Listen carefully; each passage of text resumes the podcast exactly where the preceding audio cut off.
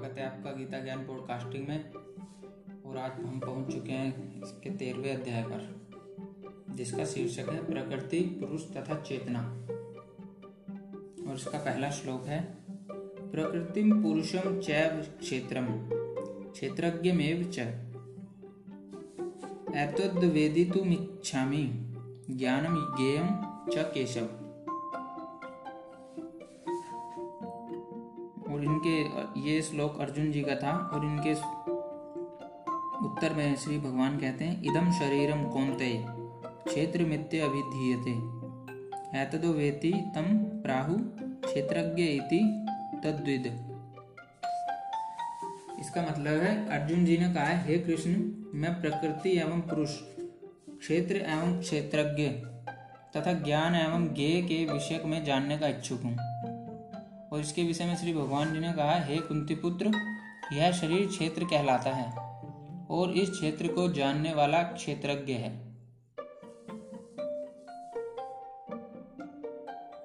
इसका तात्पर्य कि अर्जुन प्रकृति, पुरुष तथा क्षेत्र, क्षेत्रज्ञ, ज्ञान तथा ज्ञेय के विषय में जानने का इच्छुक था। जब उसने इन सबों के विषय में पूछा तो कृष्ण ने कहा कि यह शरीर क्षेत्र कहलाता है और इस शरीर को जानने वाला क्षेत्रज्ञ है। यह शरीर बद्ध जीव के लिए कर्म क्षेत्र है। बद्ध जीव इस संसार में बंधा हुआ है और वह भौतिक प्रकृति पर अपना प्रभुत्व प्राप्त करने का प्रयत्न करता है। इस प्रकार प्रकृति पर प्रभुत्व दिखाने की क्षमता के अनुसार उसे कर्म क्षेत्र प्राप्त होता है। यह कर्म क्षेत्र शरीर है। और यह शरीर क्या है? शरीर इंद्रियों से बना हुआ है। बद्ध जीव इंद्रिय तृप्ति चाहता है और इंद्रिय तृप्ति को भोगने की क्षमता के अनुसार ही उसे शरीर या कर्म क्षेत्र प्रदान किया जाता है। इसलिए बद्ध जीव के लिए यह शरीर क्षेत्र अथवा कर्म क्षेत्र कहलाता है। अब जो व्यक्ति अपने आप को शरीर मानता है वह क्षेत्रज्ञ कहलाता है। क्षेत्र तथा क्षेत्रज्ञ अथवा शरीर और शरीर की ज्ञाता का अंतर समझ पाना कठिन नहीं है। कोई भी व्यक्ति यह सोच सकता है कि बाल्यकाल से वृद्धावस्था तक उसमें अनेक परिवर्तन होते रहते हैं, फिर भी वह व्यक्ति वही रहता है। इसी प्रकार कर्म क्षेत्र के ज्ञाता तथा वास्तविक कर्म क्षेत्र में अंतर है। एक बद्ध जीव यह जान सकता है कि वह अपने शरीर से भिन्न है। प्रारंभ में ही बताया गया है कि देहिनो अस्मिन्, जीव शरीर के भौतिक है, भीतर है। और यह शरीर बालक से किशोर, किशोर से तरुण तथा तरुण से वृद्ध के रूप में बदलता जाता है। और शरीरधारी जनता जानता है कि शरीर परिवर्तित हो रहा है। स्वामी स्पष्टतः क्षेत्रज्ञ है। कभी कभी हम सोचते हैं कि मैं सुखी हूँ, मैं पुरुष हूँ, मैं स्त्री हूँ, मैं कुत्ता हूँ, मैं बिल्ली हूँ। ये ज्ञाता की शारीरिक उपाधियाँ हैं, लेकिन ज्ञाता शरीर से भिन्न होता है। भले ही हम तरह तरह की वस्तुएं प्रयोग में लाएं, जैसे कपड़े इत्यादि, लेकिन हम जानते हैं कि हम इन वस्तुओं से भिन्न हैं। इसी प्रकार थोड़ा विचार करने पर हम यह भी जानते हैं कि हम शरीर से भिन्न हैं। मैं, तुम या अन्य कोई जिसने शरीर धारण कर रखा है क्षेत्रज्ञ कहलाता है, अर्थात वह कर्म क्षेत्र का ज्ञाता है। और यह शरीर क्षेत्र है, साक्षात कर्म क्षेत्र है। भगवद गीता के प्रथम 6 अध्यायों में शरीर की ज्ञाता तथा जिस स्थिति में वह भगवान को समझ सकता है उसका वर्णन हुआ है। बीच के 6 अध्यायों में भगवान तथा भगवान के साथ जीवात्मा के संबंध एवं भक्ति के प्रसंग में परमात्मा का वर्णन है। इन अध्यायों में भगवान की श्रेष्ठता तथा जीव की अधीन अवस्था की निश्चित रूप से परिभाषा की गई है। जीवात्मा सभी प्रकार से अधीन है और अपनी विस्मृति के कारण वे कष्ट उठा रही हैं। जब पुण्य कर्मों द्वारा उन्हें प्रकाश मिलता है तो वे विभिन्न परिस्थितियों में यथा आर्त, धनहीन, जिज्ञासु तथा ज्ञान पिपासु के रूप में भगवान के पास पहुंचती हैं। इसका भी वर्णन हुआ है। अब 13वें अध्याय से आगे इसकी व्याख्या हुई है कि किस प्रकार जीवात्मा प्रकृति के संपर्क में आता है और किस प्रकार कर्म, ज्ञान तथा भक्ति के विभिन्न साधनों के द्वारा परमेश्वर उसका उद्धार करते हैं। यद्यपि जीवात्मा भौतिक शरीर से सर्वथा भिन्न है, लेकिन वह किस तरह उससे संबद्ध हो जाता है इसकी भी व्याख्या की गई है। दोस्तों अगला श्लोक है क्षेत्रज्ञम चापी माम विधिम सर्व क्षेत्रेषु भारत क्षेत्र क्षेत्रज्ञ योर ज्ञानम यत्तज्ञ ज्ञानम मतम मम। इसका मतलब है हे भारतवंशी तुम्हें ज्ञात होना चाहिए कि मैं भी समस्त शरीरों में ज्ञाता भी हूं और इस शरीर तथा इसके ज्ञाता को जान लेना ज्ञान कहलाता है, ऐसा मेरा मत है। इसका तात्पर्य शरीर शरीर के ज्ञाता आत्मा तथा परमात्मा विषयक व्याख्या के दौरान हमें तीन विभिन्न विषय मिलेंगे, भगवान, जीव तथा पदार्थ। प्रत्येक कर्म क्षेत्र में प्रत्येक शरीर में दो आत्माएं होती हैं, आत्मा तथा परमात्मा।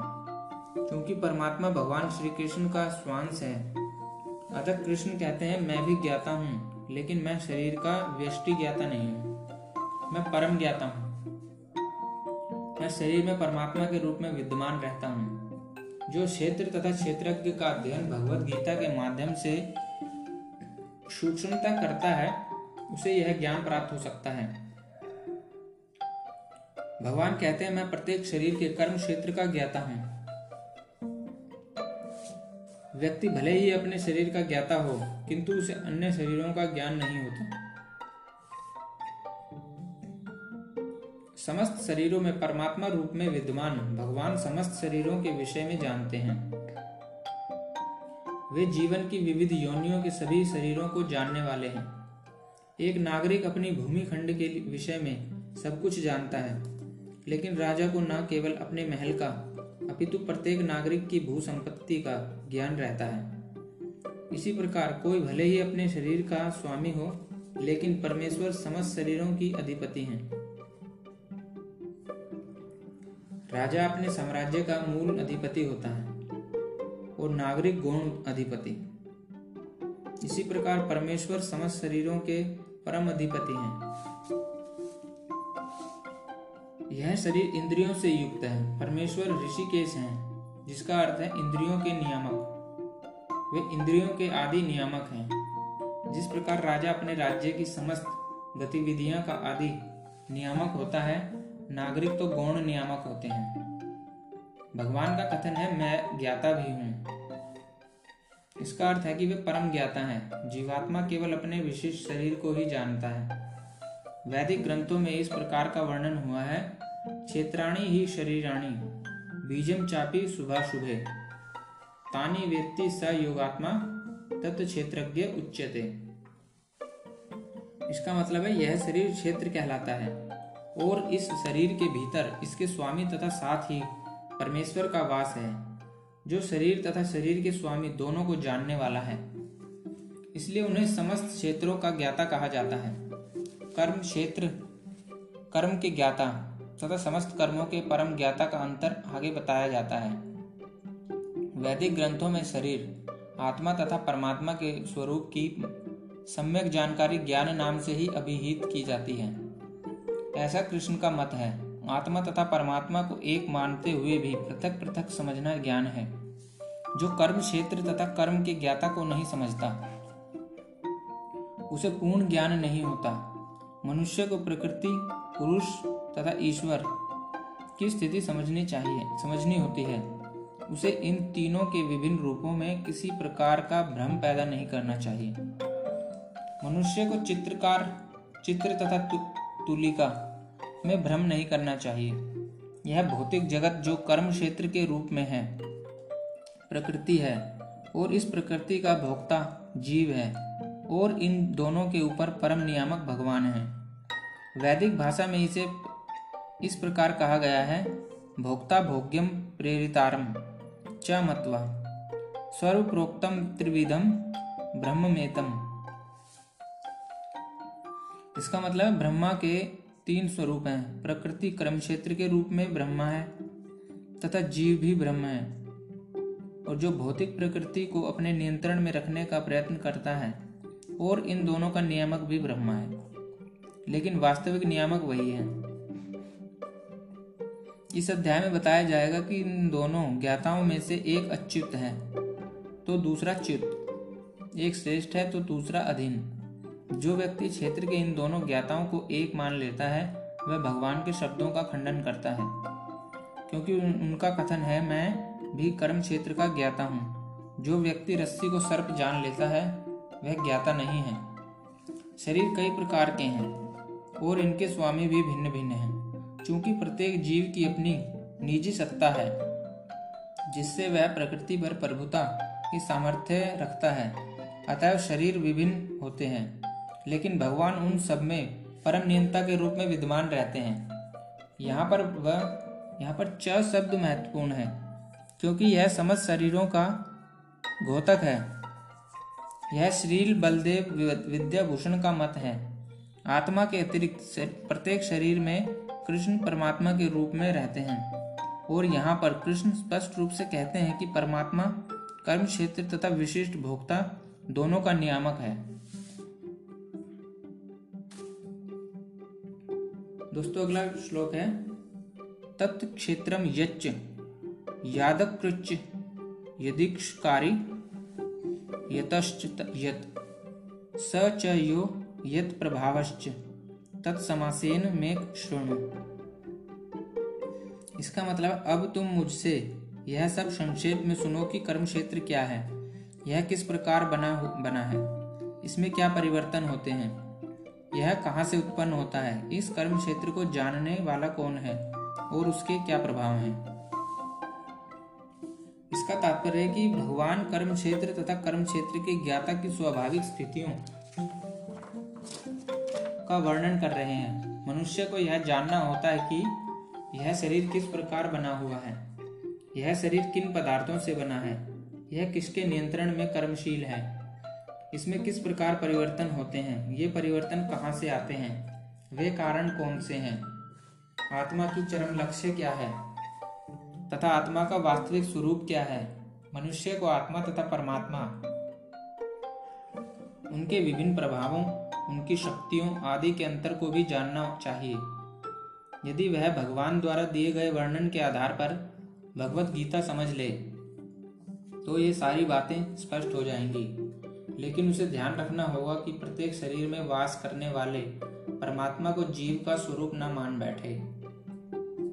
ऐसा तो सक्षम पुरुष तथा अक्षम पुरुष को एक समान बताने जैसा है। दोस्तों, अगला श्लोक है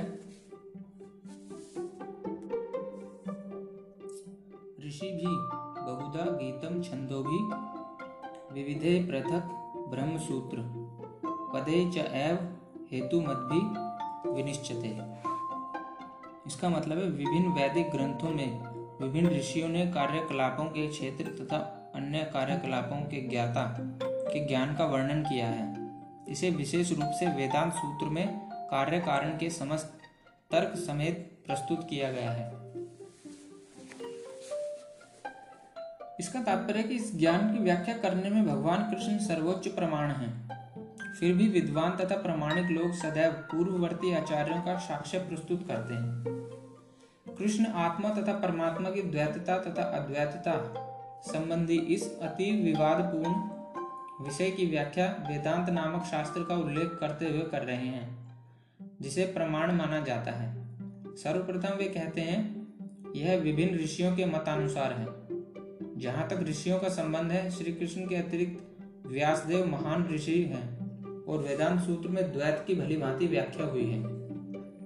व्यासदेव के पिता पराशर भी महर्षि हैं और उन्होंने धर्म संबंधी अपने ग्रंथों में लिखा है अहम त्वम च तथान्य, तुम, मैं तथा अन्य, सारे जीव अर्थात हम सभी दिव्य हैं। भले ही हमारे शरीर भौतिक हों, हम अपने अपने कर्मों के कारण प्रकृति के तीन गुणों के वशीभूत होकर पतित हो गए हैं। फलतः कुछ लोग उच्चतर धरातल पर हैं और कुछ निम्नतर धरातल पर हैं। ये उच्चतर तथा निम्नतर धरातल अज्ञान के कारण हैं और अंततः जीवों के रूप में प्रकट हो रहे हैं। किंतु परमात्मा जो अच्युत है, तीनों गुणों से अदूषित है और दिव्य है। इसी प्रकार मूल वेदों में, विशेषतः कठोपनिषद में, आत्मा, परमात्मा तथा शरीर का अंतर बताया गया है। इसके अतिरिक्त अनेक महर्षियों ने इसकी व्याख्या की है। जिनमें पराशर प्रमुख माने जाते हैं। छंदोभी शब्द विभिन्न वैदिक ग्रंथों का सूचक है। उदाहरण तैत्तिरीय उपनिषद जो यजुर्वेद की एक शाखा है, प्रकृति, जीव तथा भगवान के विषय में वर्णन करती है। जैसा कि पहले कहा जा चुका है कि क्षेत्र का अर्थ कर्म क्षेत्र है। क्षेत्र की दो कोटियां हैं, जीवात्मा तथा परम पुरुष। जैसा कि तैत्तिरीय उपनिषद में कहा गया है, ब्रह्म पुच्छम प्रतिष्ठा, भगवान की शक्ति का प्राकट्य अन्नमय रूप में होता है, जिसका अर्थ है अस्तित्व के लिए भोजन पर निर्भरता। यह ब्रह्म की भौतिकतावादी अनुभूति है। अन्न में परम सत्य की अनुभूति करने के पश्चात फिर प्राणमय रूप में मनुष्य सजीव लक्षणों या जीवन रूपों में परम सत्य की अनुभूति करता है। ज्ञानमय रूप में यह अनुभूति सजीव लक्षणों से आगे बढ़कर चिंतन, अनुभव तथा आकांक्षा तक पहुंचती है। तब ब्रह्म की उच्चतर अनुभूति होती है, जिसे विज्ञानमय रूप में कहते हैं, जिसमें जीव के मन तथा जीवन के लक्षणों को जीव से भिन्न समझा जाता है। इसके पश्चात परम अवस्था आती है जो आनंदमय है, अर्थात सर्व आनंदमय प्रकृति की अनुभूति है। इस प्रकार से ब्रह्मानुभूति की 5 अवस्थाएं हैं, जिन्हें ब्रह्म पुच्छम कहा जाता है। इनमें से प्रथम 3 अन्नमय, प्राणमय तथा ज्ञानमय अवस्थाएं जीवों के कार्यकलापों के क्षेत्रों से संबंधित होती है। परमेश्वर इन कार्यकलापों के क्षेत्र से परे है और आनंदमय है। वेदांत सूत्र भी परमेश्वर का आनंदमयो अभ्यासात कहकर पुकारता है। भगवान स्वभाव से आनंदमय हैं। अपने दिव्य आनंद को भोगने के लिए वे विज्ञानमय, प्राणमय, ज्ञानमय तथा अन्नमय रूपों में विस्तार करते हैं। कार्यकलापों के क्षेत्र में जीव भोक्ता माना जाता है, किंतु आनंदमय उससे भिन्न होता है। इसका अर्थ यह हुआ कि यदि जीव आनंदमय का अनुगमन करने में सुख मानता है तो वह पूर्ण बन जाता है। क्षेत्र के ज्ञाता रूप में परमेश्वर की ओर, उसके अधीन ज्ञाता के रूप में जीव की तथा कार्यकलापों के क्षेत्र की प्रकृति का यह वास्तविक ज्ञान है। वेदांत सूत्र या ब्रह्म सूत्र में इस सत्य की गवेषणा करनी होगी। यहाँ इसका उल्लेख हुआ है कि ब्रह्म सूत्र के नीति वचन कार्य कारण के अनुसार सुंदर रूप में व्यवस्थित हैं। इनमें से कुछ सूत्र इस प्रकार हैं: न विदेश श्रुते, नात्मा श्रुते तथा परातु तच्छुते। प्रथम सूत्र कार्यकलापों के क्षेत्र को सूचित करता है और दूसरा जीव को और तीसरा परमेश्वर को, जो विभिन्न जीवों के आश्रय तत्व हैं। दोस्तों, अगला श्लोक है महाभूतानि अहंकार बुद्धि अव्यक्तम एव च इंद्रियाणि 10 एकम च 5 च इंद्रियाणि गोचरा इच्छा द्वेष सुखम दुखम संगात चेतना धृति एतत् क्षेत्रम समासेम स विकारम उदाहृतम। इसका मतलब है 5 महाभूत, अहंकार, बुद्धि, अव्यक्त, 10 इंद्रियां तथा मन, 5 इंद्रिय विषय, इच्छा, द्वेष, सुख, दुख, संघात, जीवन के लक्षण तथा धैर्य। इन सबको संक्षेप में कर्म का क्षेत्र तथा उसकी अंतःक्रियाएं कहा जाता है।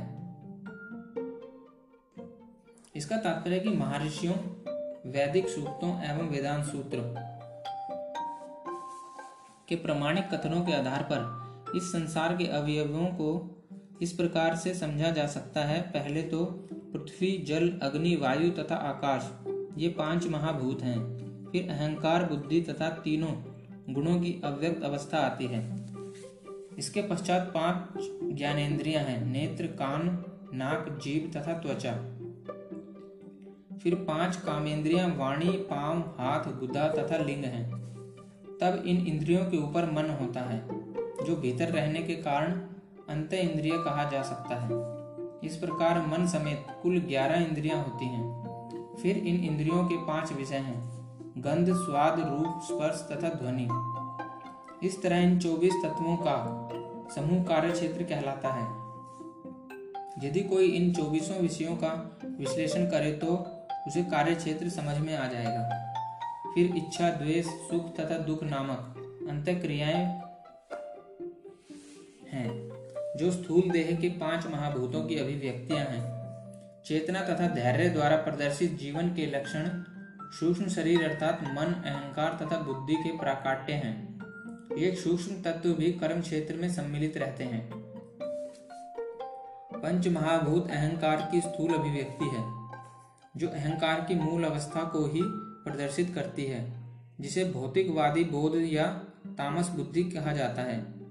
और यह और आगे प्रकृति के तीनों गुणों की अप्रकट अवस्था की सूचक है। प्रकृति के अव्यक्त गुणों को प्रधान कहा जाता है। जो व्यक्ति इन 24 तत्वों को उनके विकारों समेत जानना चाहता है, उसे विस्तार से दर्शन का अध्ययन करना चाहिए। भगवद गीता में केवल सारांश दिया गया है। शरीर इन समस्त तत्वों की अभिव्यक्ति है। शरीर में 6 प्रकार के परिवर्तन होते हैं। यह उत्पन्न होता है, बढ़ता है, टिकता है, संतान उत्पन्न करता है और तब यह क्षीण होता है और अंत में समाप्त हो जाता है। अतः क्षेत्र अस्थायी भौतिक वस्तु है, लेकिन क्षेत्र का ज्ञाता क्षेत्रज्ञ इससे भिन्न रहता है।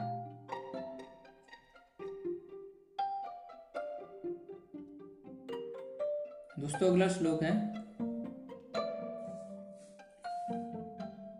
अमानित्व, मदम्बित्व, महिंसा, शांतिर राजवम, आचार्योपासनम, शोचम, स्थैर्य मात्मवीर विनिग्रह, इंद्रियार्थेषु वैराग्य मन अहंकार एवच, जन्म मृत्यु जरा व्याधि दुख दोषानु दर्शनम, असक्तिर नभिष्वंगम, पुत्र दारग्राह दिशु, नित्यं च समचित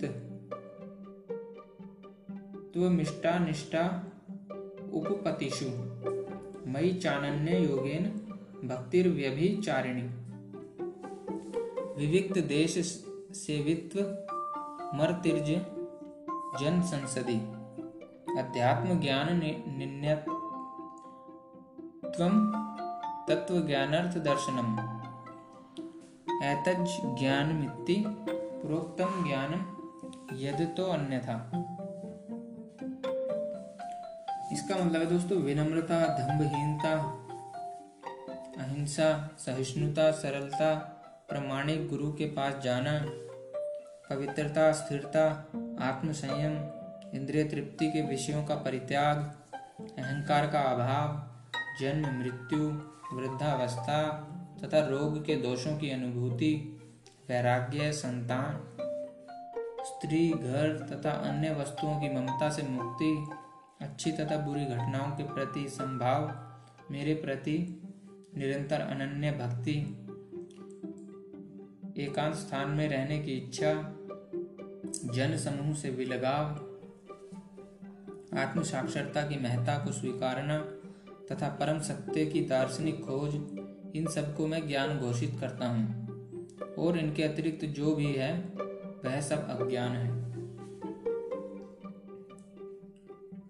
इसका तात्पर्य दोस्तों, कभी कभी अल्पज्ञ लोग ज्ञान की इस प्रक्रिया को कार्य क्षेत्र की अंतक्रिया के रूप में मानने की भूल करते हैं, लेकिन वास्तव में यही असली ज्ञान की प्रक्रिया है। यदि कोई इस प्रक्रिया को स्वीकार कर लेता है तो परम सत्य तक पहुंचने की संभावना हो जाती है। यह इसके पूर्व बताए गए 24 तत्वों का विकार नहीं है। यह वास्तव में इन तत्वों के पास से निकलकर उसका साधन बन जाता है। देहधारी आत्म 24 तत्वों से बने आवरण रूप शरीर में बंद रहता है और यहाँ पर ज्ञान की जिस प्रक्रिया का वर्णन है वह इससे बाहर निकलने का साधन है। ज्ञान की प्रक्रिया के संपूर्ण वर्णन में से 11वें श्लोक की प्रथम पंक्ति सर्वाधिक महत्वपूर्ण है। मयि चानन्य योगेन भक्तिर्व्यभिचारिणी। इसका मतलब है ज्ञान की प्रक्रिया का अवसान भगवान की अनन्य भक्ति में होता है। अतः यदि कोई भगवान की दिव्य सेवा को नहीं प्राप्त कर पाता या प्राप्त करने में असमर्थ है तो शेष 19 बताए बातें व्यर्थ हैं। लेकिन यदि कोई पूर्ण कृष्ण भावनामृत से भक्ति ग्रहण करता है तो अन्य 19 बातें उसके अंदर स्वयं विकसित हो जाती हैं। जैसा कि श्रीमद् भागवत में कहा गया है, यस्यास्ति भक्तिर भगवत किंचजना सर्वगुणेस्त्र समासते सुरा, जिसने भक्ति की अवस्था प्राप्त कर ली है उसमें ज्ञान के सारे गुण विकसित हो जाते हैं। और जैसा कि 18वें श्लोक में उल्लेख हुआ है, गुरु ग्रहण करने का सिद्धांत अनिवार्य है। यहाँ तक कि जो भक्ति स्वीकार करते हैं उनके लिए भी यह अत्यावश्यक है। आध्यात्मिक जीवन का शुभारंभ तभी होता है जब प्रामाणिक गुरु ग्रहण किया जाए। भगवान श्री कृष्ण यहाँ पर स्पष्ट करते हैं कि ज्ञान की यह प्रक्रिया ही वास्तविक मार्ग है। इससे परे जो भी विचार किया जाता है व्यर्थ होता है। यहाँ पर ज्ञान की जो रूपरेखा प्रस्तुत की गई है उसका निम्नलिखित प्रकार से विश्लेषण किया जा सकता है। विनम्रता का अर्थ है कि मनुष्य को अन्यों द्वारा सम्मान पाने के लिए चुप नहीं रहना चाहिए। हम देहात्म बुद्धि के कारण अन्यों से सम्मान पाने के भूखे रहते हैं, लेकिन पूर्ण ज्ञान से युक्त व्यक्ति की दृष्टि में जो यह जानता है कि वह शरीर नहीं है, इस शरीर से संबद्ध कोई भी वस्तु सम्मान या अपमान व्यर्थ होता है।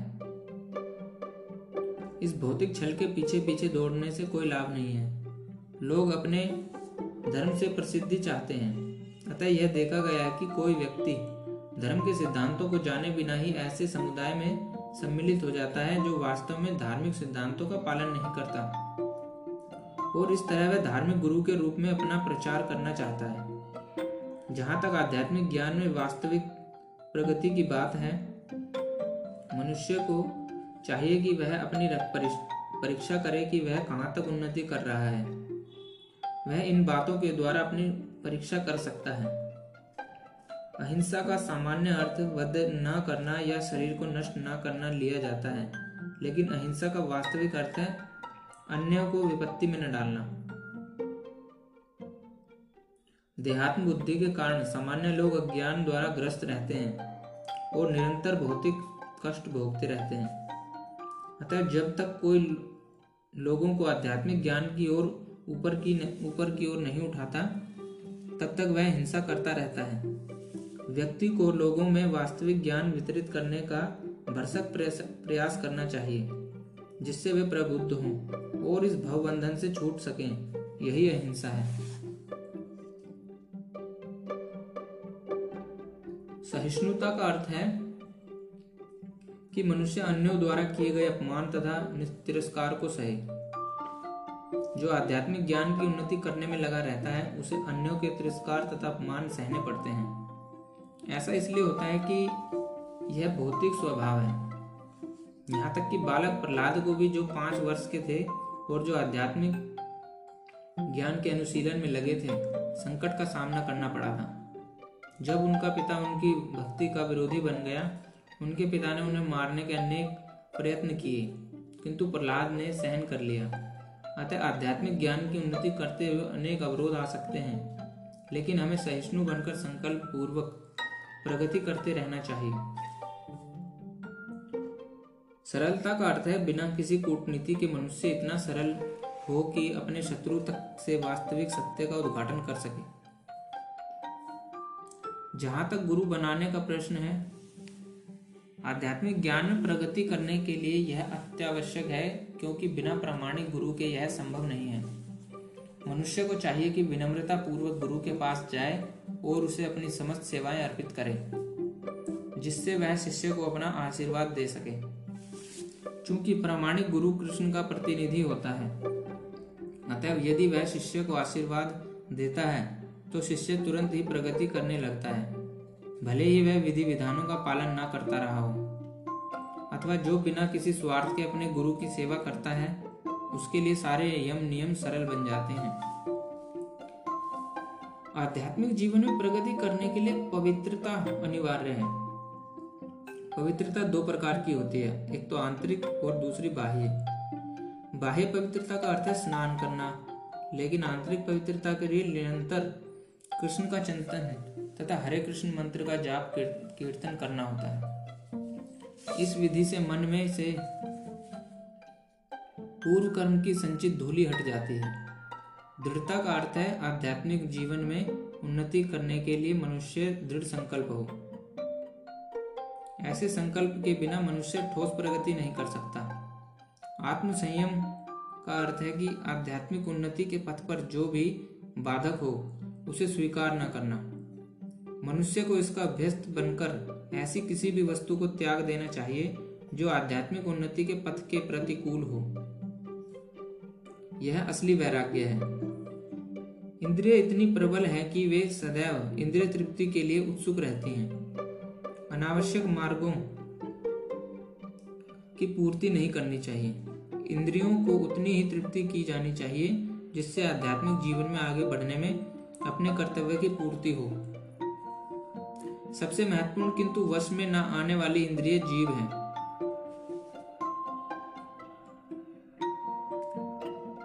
यदि जीव पर संयम कर लिया गया तो समझो अन्य सारी इंद्रिय वशीभूत हो गई। जीव का कार्य है स्वाद ग्रहण करना।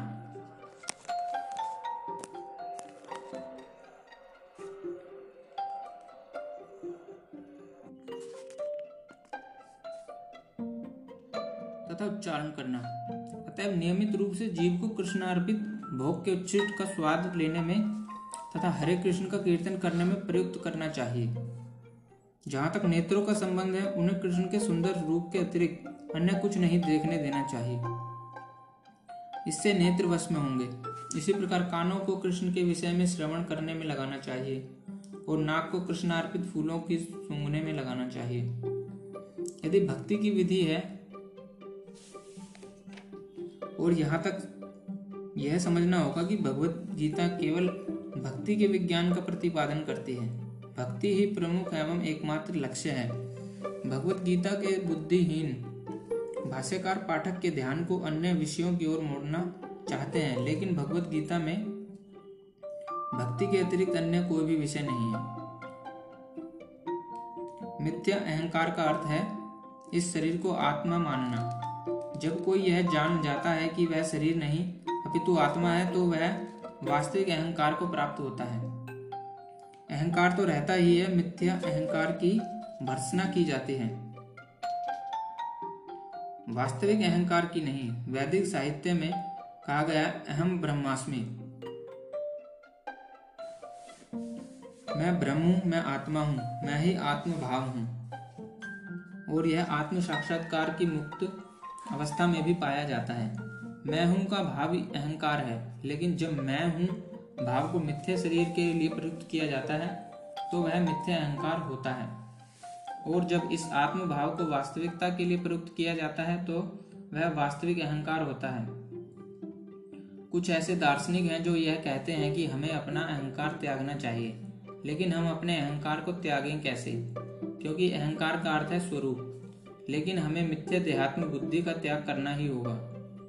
जन्म, मृत्यु, जरा तथा व्याधि को स्वीकार करने के कष्ट को समझना चाहिए। वैदिक ग्रंथों में जन्म के अनेक वृत्तांत हैं। श्रीमद् भागवत में जन्म से पूर्व की स्थिति, माता के गर्भ में बालक के निवास, उसके कष्ट आदि का सजीव वर्णन हुआ है। यह भलीभांति समझ लेना चाहिए कि जन्म बहुत कष्टपूर्ण है। चूंकि हम यह भूल जाते हैं कि माता के गर्भ में हमें कितना कष्ट मिला है, अतः हम जन्म तथा मृत्यु की पुनरावृत्ति का कोई हल नहीं निकाल पाते। इसी प्रकार मृत्यु के समय भी सभी प्रकार के कष्ट मिलते हैं, जिनका उल्लेख प्रामाणिक शास्त्रों में हुआ। इनकी विवेचना की जानी चाहिए। जहाँ तक रोग तथा वृद्धावस्था का प्रश्न है, सबों को इनका व्यवहारिक अनुभव है। कोई भी रोगग्रस्त नहीं होना चाहता, कोई भी बूढ़ा नहीं होना चाहता, लेकिन इनमें बचा भी नहीं जा सकता। जब तक हम जन्म, मृत्यु, जरा तथा व्याधि के दुखों को देखते हुए इस भौतिक जीवन के प्रति निराशावादी दृष्टिकोण नहीं बना पाते, तब तक आध्यात्मिक जीवन में प्रगति करने के लिए कोई प्रोत्साहन नहीं रह जाता। जहाँ तक संतान, पत्नी तथा घर से विरक्ति की बात है, इसका अर्थ यह नहीं कि इनके लिए कोई भावना ही ना हो। ये सब स्नेह की प्राकृतिक वस्तुएं हैं। लेकिन जब ये आध्यात्मिक उन्नति में अनुकूल ना हो तो इनके प्रति आसक्त नहीं होना चाहिए। घर को सुखमय बनाने की सर्वोत्तम विधि कृष्ण भावनामृत है। यदि कोई कृष्ण भावनामृत से पूर्ण रहे तो वह अपने घर को अत्यंत सुखमय बना सकता है, क्योंकि कृष्ण भावनामृत की विधि अत्यंत सरल है।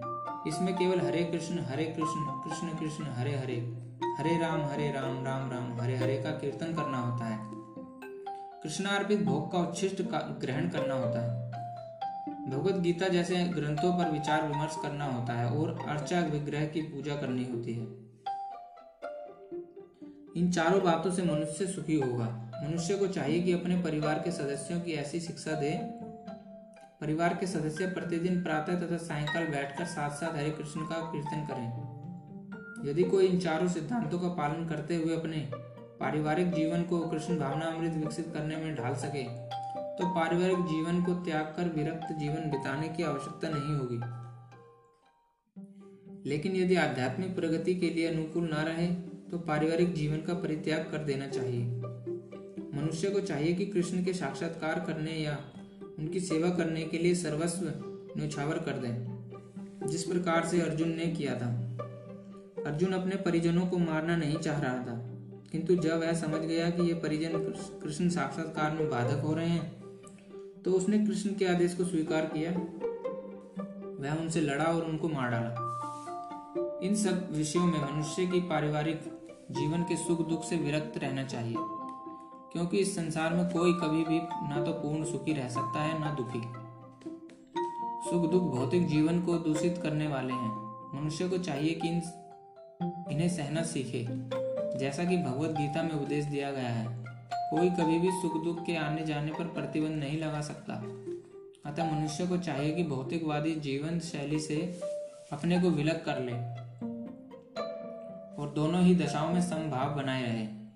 सामान्यतः जब हमें इच्छित वस्तु मिल जाती है तो हम अत्यंत प्रसन्न होते हैं और जब अनिच्छित घटना घटती है तो हम दुखी होते हैं। लेकिन यदि हम वास्तविक आध्यात्मिक स्थिति को प्राप्त हों तो ये बातें हमें विचलित नहीं कर पाएंगी। इस स्थिति तक पहुंचने के लिए हमें अटूट भक्ति का अभ्यास करना होता है। विपत हुए बिना कृष्ण भक्ति का अर्थ होता है भक्ति की नवनिधियों कीर्तन श्रवण पूजन आदि में प्रवृत्त होना, जैसा 90 अध्याय के अंतिम श्लोक में वर्णन हुआ है। इस विधि का अनुसरण करना चाहिए। यह स्वाभाविक है कि आध्यात्मिक जीवन शैली का अभ्यस्त हो जाने पर मनुष्य भौतिकवादी लोगों से मिलना नहीं चाहेगा। इससे उसे हानि पहुंच सकती है। मनुष्य को चाहिए कि वह यह परीक्षा करके देख ले कि वह अवांछित संगति के बिना एकांतवास करने में कहाँ तक सक्षम है। यह स्वाभाविक ही है कि भक्त में व्यर्थ के खेलकूद या सिनेमा जाने या किसी सामाजिक उत्सव में सम्मिलित होने की कोई रुचि नहीं होती, क्योंकि वह यह जानता है कि यह समय को व्यर्थ गंवाना है। कुछ शोध शास्त्र छात्र तथा दार्शनिक ऐसे हैं जो कामवासनापूर्ण जीवन या अन्य विषय का अध्ययन करते हैं, लेकिन भगवद गीता के अनुसार ऐसा शोध कार्य या दार्शनिक चिंतक निरर्थक है। यह एक प्रकार से व्यर्थ होता है। भगवद गीता के अनुसार मनुष्य को चाहिए कि अपने दार्शनिक विवेक से वह आत्मा की प्रकृति के विषय में शोध करे। उसे चाहिए कि वह अपने आत्मा को समझने के लिए शोध करे। यहाँ पर इसी की संस्तुति की गई है। जहाँ तक आत्म साक्षात्कार का संबंध है, यहाँ पर स्पष्ट उल्लेख है कि भक्ति योग ही व्यावहारिक है। जो ही भक्ति की बात उठे तो मनुष्य को चाहिए कि परमात्मा तथा आत्मा के संबंध पर विचार करें। आत्मा तथा परमात्मा कभी एक नहीं हो सकते, विशेषतः भक्ति योग में तो कभी नहीं। परमात्मा के प्रति आत्मा की यह सेवा नित्य है, जैसा कि स्पष्ट कहा गया। अतः भक्ति शाश्वत है। मनुष्य को इसी दार्शनिक धारणा में स्थित होना चाहिए। भागवत में व्याख्या की गई है कि वदन्ति तत्तत्व विदस्तम ज्ञानम द्वयम्। इसका मतलब जो परम सत्य के वास्तविक ज्ञाता हैं, वे जानते हैं कि आत्मा को साक्षात्कार तीनों रूपों में किया जाता है, ब्रह्म परमात्मा तथा भगवान। परम सत्य के साक्षात्कार में भगवान पराकाष्ठा होते हैं। अतः मनुष्य को चाहिए कि भगवान को समझने के पद तक पहुंचे और भगवान की भक्ति में लग जाए। यही ज्ञान की पूर्णता है। विनम्रता से लेकर भगवत साक्षात्कार तक की विधि भूमि से चलकर ऊपरी मंजिल तक पहुंचने के लिए सीढ़ी के समान है। इस सीढ़ी में कुछ ऐसे लोग हैं जो अभी पहली सीढ़ी पर हैं, तो कुछ दूसरी पर, तो कुछ तीसरी पर, किंतु जब तक मनुष्य ऊपरी मंजिल पर नहीं पहुंच जाता जो कि कृष्ण का ज्ञान है, तब तक वह ज्ञान की निम्नतर अवस्था में ही रहता है। यदि कोई ईश्वर की बराबरी करते हुए आध्यात्मिक ज्ञान में प्रगति करना चाहता है तो उसका प्रयास विफल होगा। यह स्पष्ट कहा गया है कि विनम्रता के बिना ज्ञान संभव नहीं है। अपने को ईश्वर समझना सर्वाधिक गर्व है। यद्यपि जीव सदैव प्रकृति के कठोर नियमों द्वारा ठुकराया जाता है, फिर भी वह अज्ञान के कारण सोचता है कि वह मैं ईश्वर हूँ। ज्ञान का शुभारंभ अमानित्व या विनम्रता से होता है। मनुष्य को विनम्र होना चाहिए। परमेश्वर के प्रति विद्रोह के कारण ही मनुष्य प्रकृति के अधीन हो जाता है। मनुष्य को इस सच्चाई को जानना और इससे विश्वस्त होना चाहिए।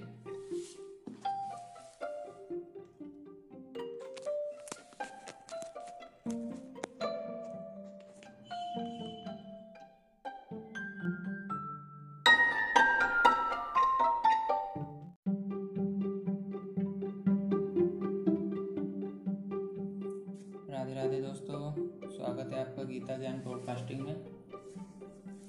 और आज हम बात करने जा रहे हैं प्रकृति पुरुष तथा चेतना, जो कि इसका 13वां अध्याय है और इसका पहला श्लोक है ज्ञेयम यत् तत् प्रवक्ष्यामि यत् ज्ञात्वा अमृतम अश्नुते अनादि मत् परम ब्रह्म न सत् तत् न असत उच्यते। इसका मतलब है अब मैं तुम्हें ज्ञेय के विषय में बताऊंगा, जिसे जानकर तुम नित्य ब्रह्म का आस्वादन कर सकेंगे, या ब्रह्म या आत्मा जो अनादि है और मेरे अधीन है, इस भौतिक जगत के कार्य कारण से परे स्थित है। इसका तात्पर्य भगवान ने क्षेत्र तथा क्षेत्रज्ञ की व्याख्या की है। उन्होंने क्षेत्रज्ञ को जानने की विधि की भी व्याख्या की है। अब वे ज्ञेय के विषय में बता रहे हैं, पहले आत्मा के विषय में, फिर परमात्मा के विषय में। ज्ञाता अर्थात आत्मा तथा परमात्मा दोनों ही के ज्ञान से मनुष्य जीवन अमृत का आस्वादन कर सकता है। जैसा कि द्वितीय अध्याय में कहा गया है, जीव नित्य है, इसकी भी यहाँ पुष्टि हुई है। जीव के उत्पन्न होने की कोई निश्चित तिथि नहीं है, ना ही कोई परमेश्वर से जीवात्मा के प्राकट्य का इतिहास बता सकता है। अतः वह अनादि है। इसकी पुष्टि वैदिक साहित्य से होती है। न जायते म्रियते वा विपश्चित। शरीर का ज्ञाता ना तो कभी उत्पन्न होता है और ना मरता है। वह ज्ञान से पूर्ण होता है। वैदिक साहित्य में भी परमेश्वर को परमात्मा रूप में प्रधान क्षेत्रज्ञ पति गुरुनेश, शरीर का मुख्य ज्ञाता तथा प्रकृति के गुणों का स्वामी कहा गया है। स्मृति वचन है दास भूतो हरे रेव नान्यस्यैव कदाचन। जीवात्माएं सदा भगवान की सेवा में लगी रहती हैं। इसकी पुष्टि भगवान चैतन्य के अपने उपदेशों में भी है।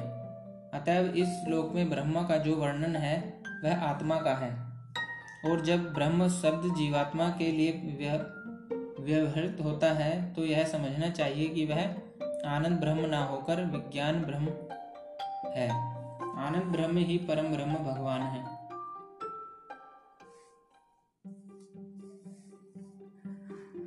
दोस्तों, अगला श्लोक है सर्वत पाणिपादम तत्सवर्तो अशिक्षरो मुखम। सर्वतः श्रुतिम श्लोके सर्वमावृत्य तिष्ठित। इसका मतलब है उनके हाथ, पांव, आंखें, सिर तथा मुख तथा उनके कान सर्वत्र हैं। इस प्रकार परमात्मा सभी वस्तुओं में व्याप्त होकर अवस्थित है।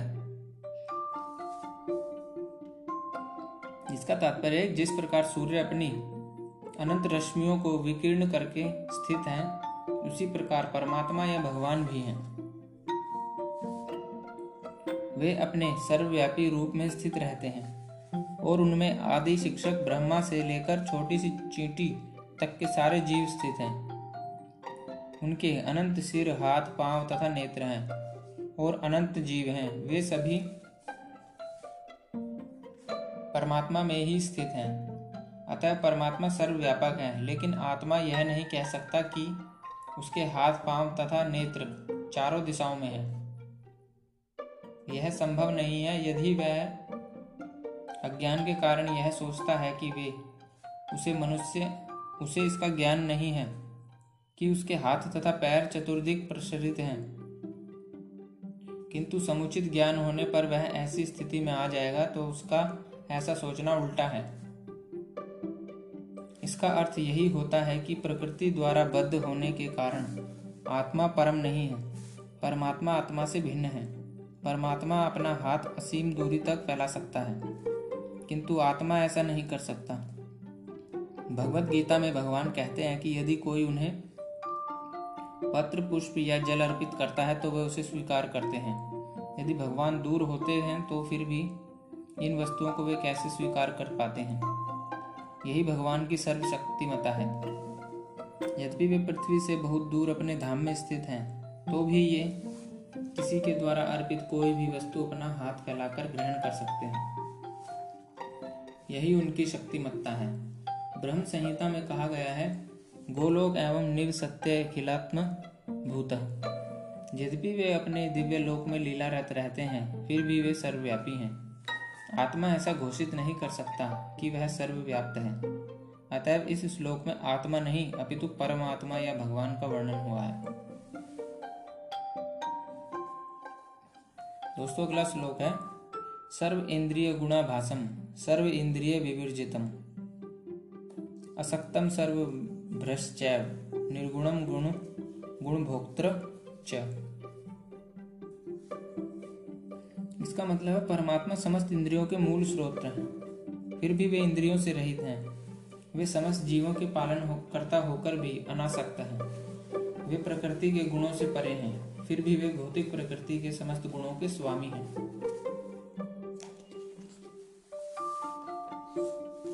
इसका तात्पर्य है, यद्यपि परमेश्वर समस्त जीवों की समस्त इंद्रियों के स्रोत हैं, फिर भी जीवों की तरह उनके भौतिक इंद्रियां नहीं होती।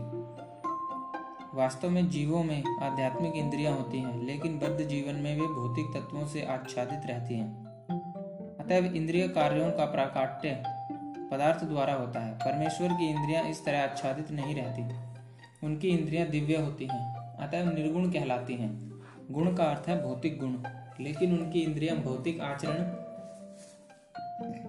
आवरण से रहित होती हैं।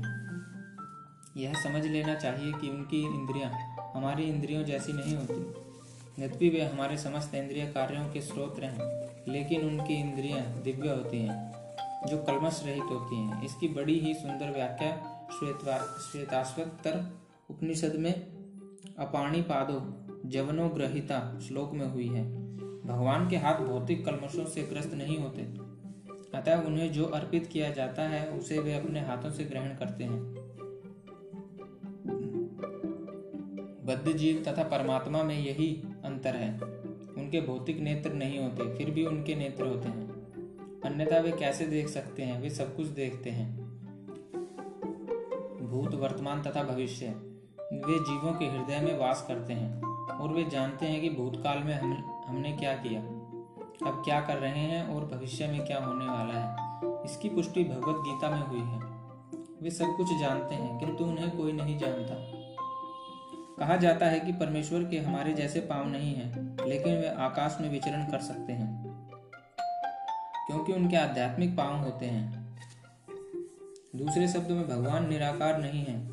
उनके अपने नेत्र, पांव, हाथ सभी कुछ होते हैं। चूंकि हम सभी परमेश्वर के अंश हैं, अतः हमारे पास भी ये सारी वस्तुएं होती हैं, लेकिन उनके हाथ, पांव, नेत्र तथा अन्य इंद्रियां प्रकृति द्वारा कलमशग्रस्त नहीं होती। भगवद गीता में भी इसकी पुष्टि होती है कि जब भगवान प्रकट होते हैं तो वे अपनी अंतरंगा शक्ति से यथा रूप में प्रकट होते हैं। वे भौतिक शक्ति द्वारा कलमशग्रस्त नहीं होते, क्योंकि वे भौतिक शक्ति के भी स्वामी हैं। वैदिक साहित्य से हमें पता चलता है कि उनका सारा शरीर आध्यात्मिक है। उनका अपना नित्य स्वरूप होता है जो सच्चिदानंद विग्रह हैं। वे समस्त ऐश्वर्य से पूर्ण हैं। वे सारी संपत्ति के स्वामी हैं और सारी शक्ति के स्वामी हैं। वे सर्वाधिक बुद्धिमान तथा ज्ञान से पूर्ण हैं। ये भगवान के कुछ लक्षण हैं। वे समस्त जीवों के पालक हैं और सारी गतिविधि के साक्षी हैं। जहाँ तक वैदिक साहित्य से समझा जा सकता है, परमेश्वर सदैव दिव्य हैं। यद्यपि हमें उनके हाथ, पांव, सिर, मुख नहीं दिखते, लेकिन वे होते हैं। और जब हम दिव्य पद तक ऊपर जाते हैं तो हमें भगवान के स्वरूप के दर्शन होते हैं। कलमशग्रस्त इंद्रियों के कारण हम उनके स्वरूप को देख नहीं पाते। अतएव निर्विशेषवादी भगवान को नहीं समझ सकते, क्योंकि वे भौतिक दृष्टि से प्रभावित होते हैं। दोस्तों, अगला श्लोक है बहिंतरश्च भूतानाम अचरम चरमेव च सूक्ष्मत्वात् तत्वदिविज्ञं दूरस्थं चान्तिके च तत्। इसका मतलब है परम सत्य जड़ तथा जंगम समस्त जीवों के बाहर तथा भीतर स्थित है। सूक्ष्म होने के कारण वे भौतिक इंद्रियों के द्वारा जानने या देखने से परे हैं। यद्यपि वे अत्यंत दूर रहते हैं, किंतु हम सबों के निकट भी हैं। इसका तात्पर्य है कि वैदिक साहित्य से हम जानते हैं कि परम पुरुष नारायण प्रत्येक जीव के बाहर तथा भीतर निवास करने वाले हैं। वे भौतिक तथा आध्यात्मिक दोनों ही जगतों में विद्यमान रहते हैं। यद्यपि वे बहुत दूर हैं, फिर भी वे हमारे निकट रहते हैं। ये वैदिक साहित्य के वचन हैं। असीनो दूरम व्रजति शयानो याति सर्वता। इसका तात्पर्य, चूंकि वे निरंतर दिव्य आनंद भोगते रहते हैं, अतएव हम यह नहीं समझ पाते कि वे सारे ऐश्वर्य का भोग किस तरह करते हैं। हम इनके भौतिक इंद्रियों से ना तो उन्हें देख पाते हैं और ना समझ पाते हैं। अतः वैदिक भाषा में कहा गया है कि उन्हें समझने में हमारा भौतिक मन तथा इंद्रियां असमर्थ हैं। किंतु जिसने भक्ति में कृष्ण भावनामृत का अभ्यास करते हुए अपने मन तथा इंद्रियों को शुद्ध कर लिया है, वह उन्हें निरंतर देख सकता है। ब्रह्म संहिता में इसकी पुष्टि हुई है कि परमेश्वर के लिए जिस भक्त में प्रेम उपज चुका है, वह निरंतर उसका दर्शन कर सकता है। और भगवद गीता में इसकी पुष्टि हुई है कि उन्हें केवल भक्ति द्वारा देखा जाता था, समझा जा सकता है। भक्त्या त्वनन्या शक्य।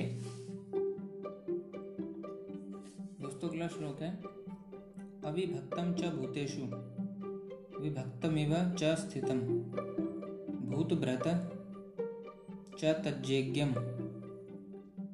प्रशिष्णु प्रविष्णु च। इसका मतलब है, यद्यपि परमात्मा समस्त जीवों के मध्य विभाजित प्रतीत होता है, लेकिन वह कभी भी विभाजित नहीं है। वह एक रूप में स्थित है। यद्यपि वह प्रत्येक जीव का पालन करता है, लेकिन यह समझना चाहिए कि वह सबों का संहार करता है और सबों को जन्म देता है। इसका तात्पर्य है कि भगवान सबों के हृदय में परमात्मा रूप में स्थित हैं। तो क्या इसका अर्थ यह हुआ कि वे बटे हुए हैं? नहीं, वास्तव में वे एक हैं। यहाँ पर सूर्य का उदाहरण दिया जाता है।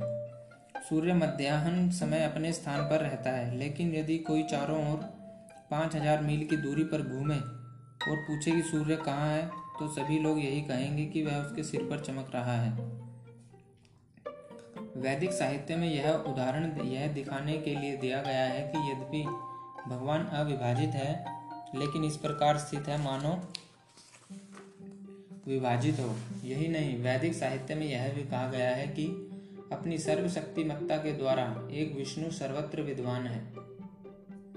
जिस तरह अनेक पुरुषों को एक ही सूर्य की प्रतीति अनेक स्थानों में होती है, यद्यपि परमेश्वर प्रत्येक जीव के पालन करता है, किंतु प्रलय के समय सबों का भक्षण कर जाते हैं। इसकी पुष्टि 11वें अध्याय में हो चुकी है, जहाँ भगवान कहते हैं कि वे कुरुक्षेत्र में एकत्र सारे योद्धाओं का भक्षण करने के लिए आए हैं। उन्होंने यह भी कहा है कि वे काल के रूप में सबका भक्षण करते हैं। वे सबके प्रलयकारी और संहार करता है। जब सृष्टि की जाती है तो वे सबों को मूल स्थिति से विकसित करते हैं और प्रलय के समय उन सबको निगल जाते हैं। वैदिक स्तोत्र की पुष्टि करते हैं कि वे समस्त जीवों के मूल तथा सबके आश्रय स्थल हैं। सृष्टि के बाद सारी वस्तुएं उनकी सर्वशक्तिमत्ता पर टिकी रहती है और प्रलय के बाद सारी वस्तुएं पुनः उन्हीं में विश्राम पाने के लिए लौट आती हैं। ये सब वैदिक स्रोत्रों की पुष्टि करने वाले हैं। यतो वा इमानी भूतानि जायन्ते येन जातानि जीवन्ति यत् प्रयन्ते विसंविशन्ति तद ब्रह्म तद विजिज्ञासा स्व। दोस्तों, अगला श्लोक है ज्योतिषमपि तज्ज्योतिस्तमस् परमुच्यते ज्ञानं ज्ञेय ज्ञानगम्यं हृदि सर्वस्य विशिष्टतम। इसका मतलब है वे समस्त प्रकाशमान वस्तुओं के प्रकाश स्रोत हैं। वे भौतिक अंधकार से परे हैं और अगोचर हैं। वे ज्ञान हैं, ज्ञेय हैं और ज्ञान के लक्ष्य हैं। वे सबके हृदय में स्थित हैं। इसका तात्पर्य परमात्मा या भगवान ही सूर्य, चंद्र तथा नक्षत्रों जैसी समस्त प्रकाशमान वस्तुओं के प्रकाश स्रोत हैं। वैदिक साहित्य से हमें पता चलता है कि वैकुंठ राज्य में सूर्य या चंद्रमा की आवश्यकता नहीं पड़ती, क्योंकि वहां पर परमेश्वर का तेज जो है। भौतिक जगत में वह ब्रह्म ज्योति या भगवान का आध्यात्मिक तेज महतत्व अर्थात भौतिक तत्वों से ढका रहता है। अतएव इस जगत में हमें सूर्य, चंद्र, बिजली आदि के प्रकाश की आवश्यकता पड़ती है, लेकिन आध्यात्मिक जगत में ऐसी वस्तुओं की आवश्यकता नहीं होती। वैदिक साहित्य में स्पष्ट कहा गया है कि भगवान के प्रकाश में तेज से प्रत्येक वस्तु प्रकाशित रहती है। अतः यह स्पष्ट है कि वे इस भौतिक जगत में स्थित नहीं हैं। वे तो आध्यात्मिक जगत में स्थित हैं, जो चिन्मय आकाश में बहुत ही दूरी पर है। इसकी भी पुष्टि वैदिक साहित्य से होती है। आदित्य वर्णम तमस परस्तात। वे सूर्य की भांति अत्यंत तेजोमय हैं, लेकिन इस भौतिक जगत के अंधकार से बहुत दूर हैं। उनका ज्ञान दिव्य है। वैदिक साहित्य पुष्टि करता है कि ब्रह्म घनीभूत दिव्य ज्ञान है, जो वैकुंठ लोक जाने का इच्छुक है। उसे परमेश्वर द्वारा ज्ञान प्रदान किया जाता है, जो प्रत्येक हृदय में स्थित है। एक वैदिक मंत्र है, तम ह देवम आत्मबुद्धि प्रकाशम मुमुक्षुवे शरणमहम प्रपदे। मुक्ति के इच्छुक मनुष्य को चाहिए कि वह भगवान की शरण में जाए। जहां तक चरम ज्ञान के लक्ष्य का संबंध है, वैदिक साहित्य से भी पुष्टि होती है। तमेव विदित्वाति मृत्युमेति। उन्हें जान लेने के बाद ही जन्म तथा मृत्यु की परिधि को लांघा जा सकता है। वे प्रत्येक हृदय में परम नियंता के रूप में स्थित हैं। परमेश्वर के हाथ पैर सर्वत्र फैले हैं, लेकिन जीवात्मा के विषय में ऐसा नहीं कहा जा सकता। अतएव यह मानना ही पड़ेगा कि कार्य क्षेत्र को जानने वाले दो ज्ञाता हैं, एक जीवात्मा तथा दूसरा परमात्मा। पहले के हाथ पैर केवल किसी एक स्थान तक सीमित हैं, जबकि कृष्ण के हाथ पैर सर्वत्र फैले हैं। इसकी पुष्टि श्वेताश्वतर उपनिषद में इस प्रकार हुई है, सर्वस्य प्रभु मीशानम सर्वस्य शरणम बृहत। यह परमेश्वर या परमात्मा समस्त जीवों का स्वामी या प्रभु है, अतः वह उन सबका चरम आश्रय है। अतः इस बात से मना नहीं किया जा सकता कि परमात्मा तथा जीवात्मा सदैव भिन्न होते हैं। दोस्तों, अगला श्लोक है, इति क्षेत्रम तथा ज्ञानम गेयम चोक्तम समासतः मद्भक्त ऐत द्विज्याय मद्भावायोपपद्यते। इस प्रकार मैंने कर्म क्षेत्र, ज्ञान तथा ज्ञेय का संक्षेप में वर्णन किया है। इसे केवल मेरे भक्त ही पूरी तरह समझ सकते हैं और इस तरह मेरे स्वभाव को प्राप्त होते हैं। इसका तात्पर्य कि भगवान ने कहा है, भगवान ने शरीर ज्ञान तथा ज्ञेय का संक्षेप में वर्णन किया है। यह ज्ञान तीन वस्तुओं का है, ज्ञाता, ज्ञेय तथा जानने की विधि। ये तीनों मिलकर विज्ञान कहलाते हैं। पूर्ण ज्ञान भगवान के अनन्य भक्तों द्वारा प्रत्यक्षता समझा जा सकता है, अन्य इसे समझ पाने में असमर्थ रहते हैं। अद्वैतवादियों का कहना है कि अंतिम अवस्था में ये तीनों बातें एक हो जाती हैं, लेकिन भक्त इसे नहीं मानते। ज्ञान तथा ज्ञान के विकास का अर्थ है अपने आप को कृष्ण भावनामृत में समझना। हम भौतिक चेतना द्वारा संचालित होते हैं, लेकिन जो ही हम अपनी सारी चेतना कृष्ण के कार्यों में स्थानांतरित कर देते हैं और इसका अनुभव करते हैं कि कृष्ण ही सब कुछ है, तो हम वास्तविक ज्ञान प्राप्त कर सकते हैं। दूसरे शब्दों में ज्ञान तो भक्ति को पूर्णतः समझने के लिए प्रारंभिक अवस्था है। 15वें अध्याय में इसकी विशद व्याख्या की गई है।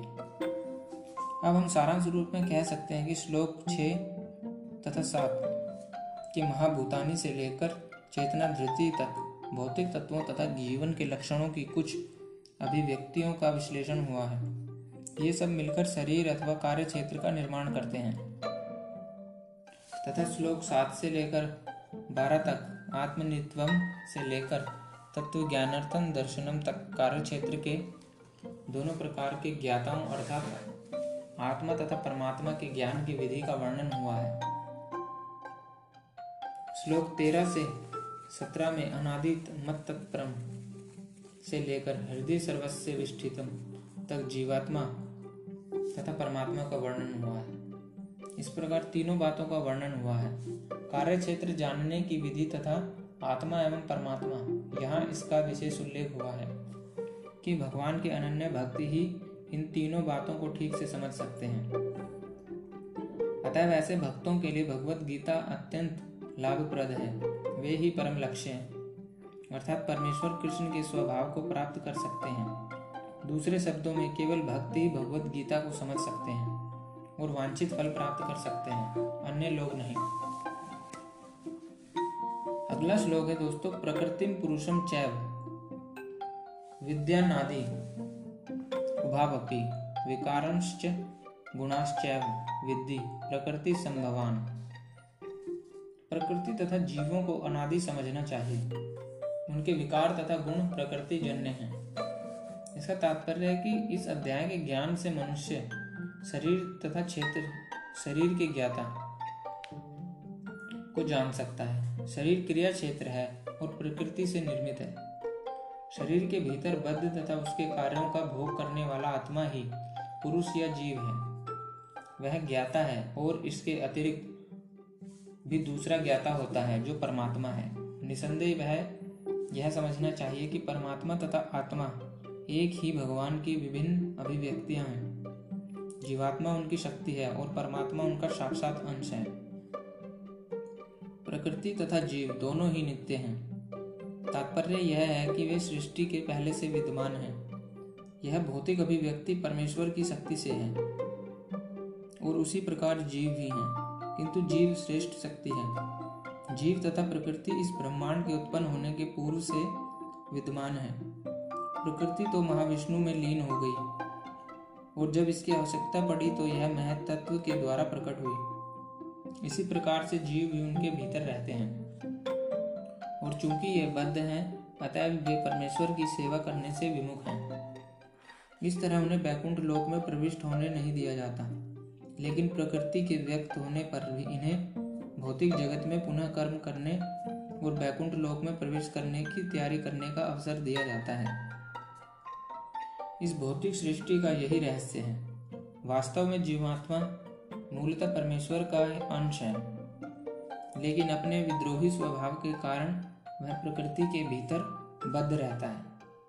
इसका कोई महत्व नहीं है कि ये जीव या श्रेष्ठ जीव किस प्रकार प्रकृति के संपर्क में आए, किंतु भगवान जानते हैं कि ऐसा कैसे और क्यों हुआ। शास्त्रों में भगवान का वचन है कि जो लोग प्रकृति द्वारा आकृष्ट हैं वे कठिन आजीवन संघर्ष कर रहे हैं।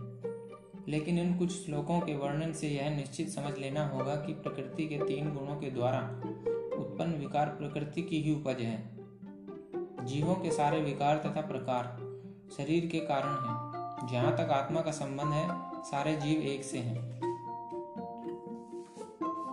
दोस्तों अगला श्लोक है, कार्य कारण कृतत्वते हेतु प्रकृति रुच्यते पुरुष सुख दुखानाम भोक्तृत्व हेतु रुच्यते। इसका मतलब प्रकृति समस्त भौतिक कारणों तथा कार्यों की हेतु कही जाती है और जीव इस संसार में विविध सुख दुख के भोग का कारण कहा जाता है। इसका तात्पर्य कि जीवों में शरीर तथा इंद्रियों की विभिन्न अभिव्यक्तियां प्रकृति के कारण हैं।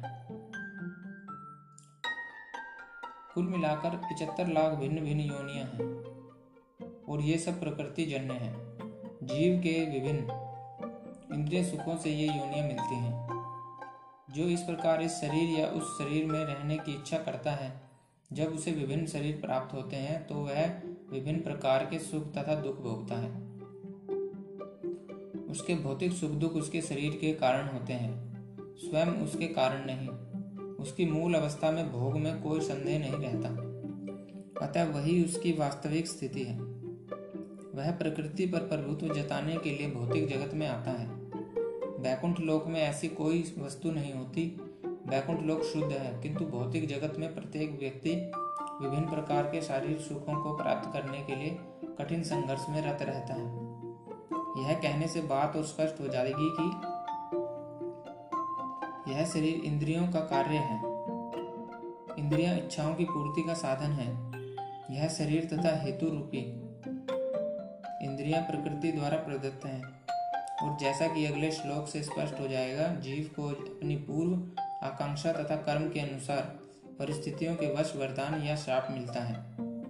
जीव की इच्छाओं तथा कर्मों के अनुसार प्रकृति उसे विभिन्न स्थानों में पहुंचाती है। जीव स्वयं ऐसे स्थानों में जाने तथा मिलने वाले सुख दुख का कारण होता है। एक प्रकार का शरीर प्राप्त हो जाने पर वह प्रकृति के वश में हो जाता है, क्योंकि शरीर पदार्थ होने के कारण प्रकृति के नियमानुसार कार्य करता है। उस समय शरीर में ऐसी शक्ति नहीं कि वह उस नियम को बदल सके। मान लीजिए कि जीव को कुत्ते का शरीर प्राप्त हो गया। जो ही वह कुत्ते के शरीर में स्थापित किया जाता है, उसे कुत्ते की भांति आचरण करना होता है। वह अन्यथा आचरण नहीं कर सकता। यदि जीव को सूकर का शरीर प्राप्त होता है तो वह मल खाने तथा सूकर की भांति रहने के लिए बाध्य है। इसी प्रकार यदि जीव को देवता का शरीर प्राप्त होता है तो उसे अपने शरीर के अनुसार कार्य करना होता है। यह प्रकृति का नियम है, लेकिन समस्त परिस्थितियों में परमात्मा जीव के साथ रहता है। वेदों में इसकी व्याख्या इस प्रकार की गई है। द्वा सुपर्णा सयुज्या सखाय। परमेश्वर जीव पर इतना कृपालु है कि वह सदा जीव के साथ रहता है और सभी परिस्थितियों में परमात्मा रूप में विद्यमान रहता है।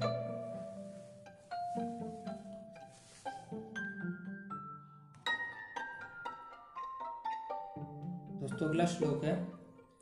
पुरुष प्रकृति स्थितो हि भुंगे प्रकृति जान गुणान कारणम गुणा संगोस्य सत्संगो निजन्मसु। इस प्रकार जीव प्रकृति के तीन गुणों का भोग करता हुआ प्रकृति में ही जीवन बिताता है।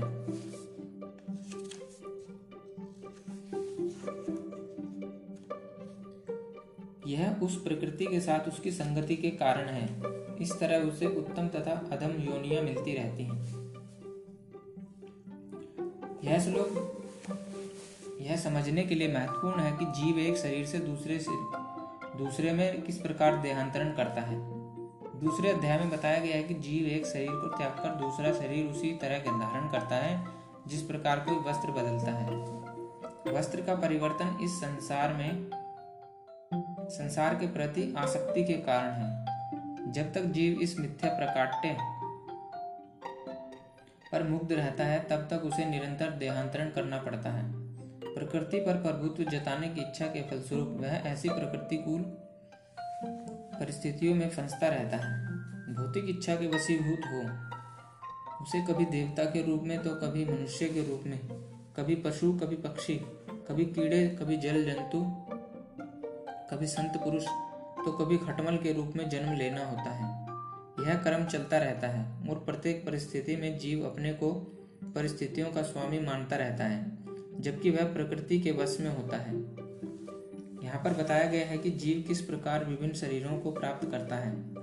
यह प्रकृति के विभिन्न गुणों की संगति के कारण है। अतः इन गुणों से ऊपर उठकर दिव्य पद पर स्थित होना होता है। यही कृष्ण भावनामृत कहलाता है। कृष्ण भावनामृत में स्थित हुए बिना भौतिक चेतना मनुष्य को एक शरीर से दूसरे में देहांतरण करने के लिए बाध्य करती रहती है, क्योंकि अनादिकाल से उसमें भौतिक आकांक्षाएं व्याप्त हैं। लेकिन उसे इस विचार को बदलना होगा। यह परिवर्तन प्रामाणिक स्रोतों से सुनकर ही लाया जा सकता है। इसका सर्वश्रेष्ठ उदाहरण अर्जुन है, जो कृष्ण से ईश्वर विज्ञान का श्रवण करता है। यदि जीव इस श्रवण विधि को अपना ले तो प्रकृति पर प्रभुत्व जताने की चिर अभिलषित आकांक्षा समाप्त हो जाए और क्रमश ज्यों ज्यों वह प्रभुत्व जताने की इच्छा को कम करता जाएगा, त्यों त्यों उसे आध्यात्मिक सुख मिलता जाएगा। एक वैदिक मंत्र में कहा गया है कि ज्यों ज्यों जीव भगवान की संगति से विद्वान बनता जाता है, त्यों त्यों उसी अनुपात में वह आनंदमय जीवन का आस्वादन करता है। दोस्तों, अगला श्लोक है उपद्रष्टानुमता चा भरता भोक्ता महेश्वर परमात्मेति चाप्युक्तो देहे अस्मिन् पुरुष पर। इसका मतलब तो भी इस शरीर में एक अन्य दिव्य भोक्ता है जो ईश्वर है, परम स्वामी है और साक्षी तथा अनुमति देने वाले के रूप में विद्यमान है और जो परमात्मा कहलाता है। इसका तात्पर्य यहाँ पर यह कहा गया है कि जीवात्मा के साथ निरंतर रहने वाला परमात्मा परमेश्वर का प्रतिनिधि है, वह सामान्य जीव नहीं है। चूंकि अद्वैतवादी चिंतक शरीर की ज्ञाता को एक मानते हैं, अतः उनके विचार से परमात्मा तथा जीवात्मा में कोई अंतर नहीं है। इसका स्पष्टीकरण करने के लिए भगवान कहते हैं कि वे प्रत्येक शरीर में परमात्मा रूप में विद्यमान हैं। वे जीवात्मा से भिन्न हैं, पर वे हैं दिव्य है। जीवात्मा किसी विशेष क्षेत्र के कार्यों को भोगता है, लेकिन परमात्मा किसी सीमित भोक्ता के रूप में या शारीरिक कर्मों में भाग लेने वाले के रूप में विद्वान नहीं रहता, अपितु वह साक्षी अनुमतिदाता तथा परम भोक्ता के रूप में स्थित रहता है। उसका नाम परमात्मा है, आत्मा नहीं। वह दिव्य है, अतः यह बिल्कुल स्पष्ट है कि आत्मा तथा परमात्मा भिन्न भिन्न है। परमात्मा के हाथ पैर सर्वत्र रहते हैं, लेकिन जीवात्मा के ऐसा नहीं होता। चूंकि परमात्मा परमेश्वर है, अतः वह अंदर से जीव की भौतिक भोग की आकांक्षा पूर्ति की अनुमति देता है। परमात्मा की अनुमति के बिना जीवात्मा कुछ भी नहीं कर सकता। जीव भुक्त है और भगवान भोक्ता या पालक है। जीव अनंत है और भगवान उन सब में मित्र रूप में निवास करते हैं।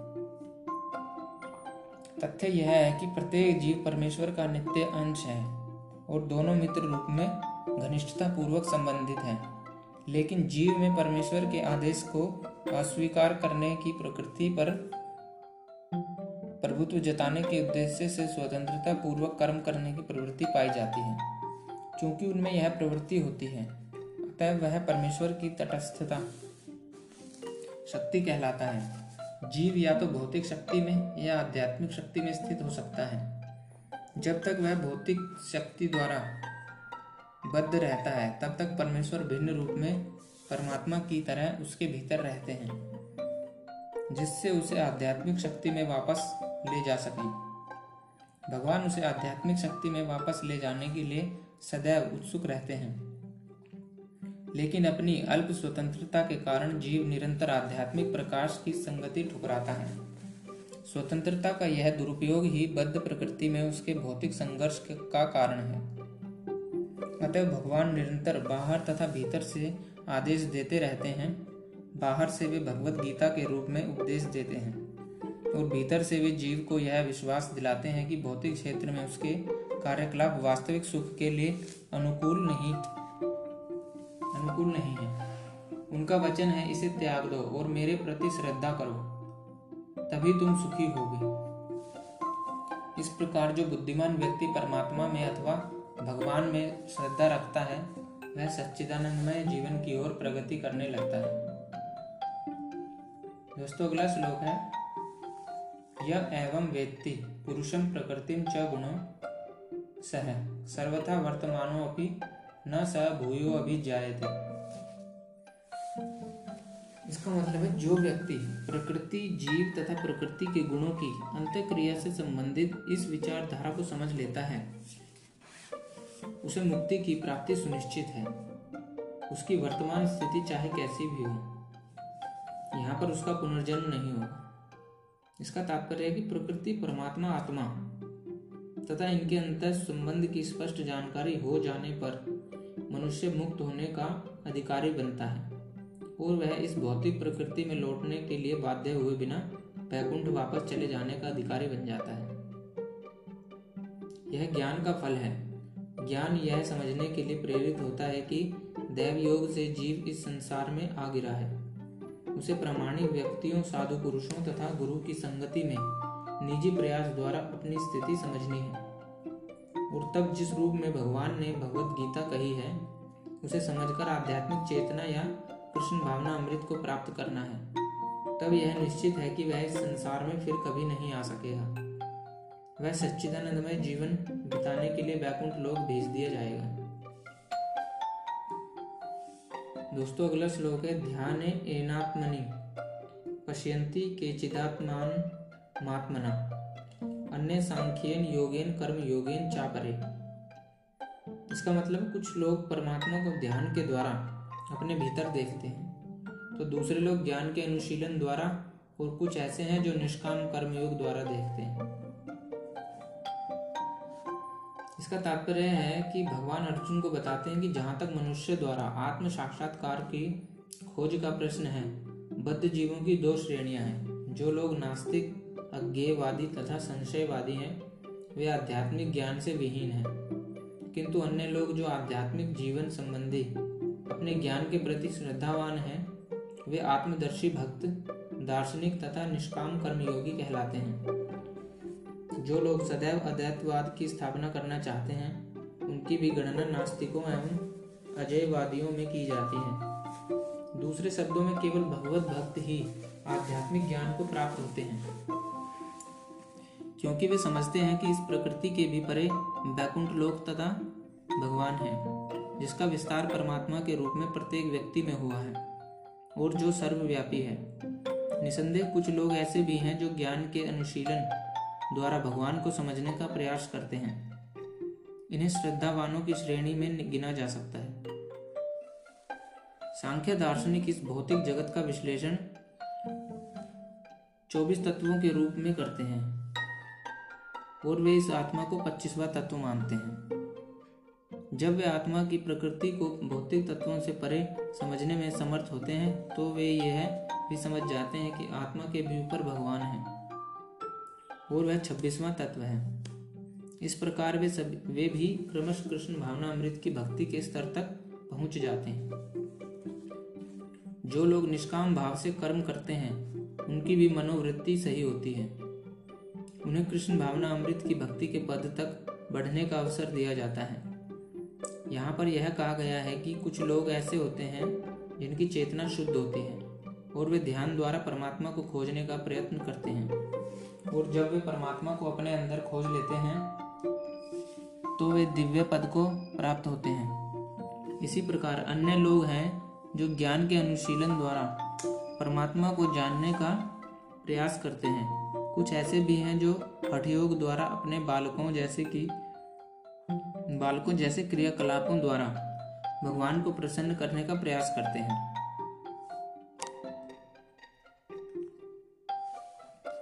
दोस्तों, अगला श्लोक है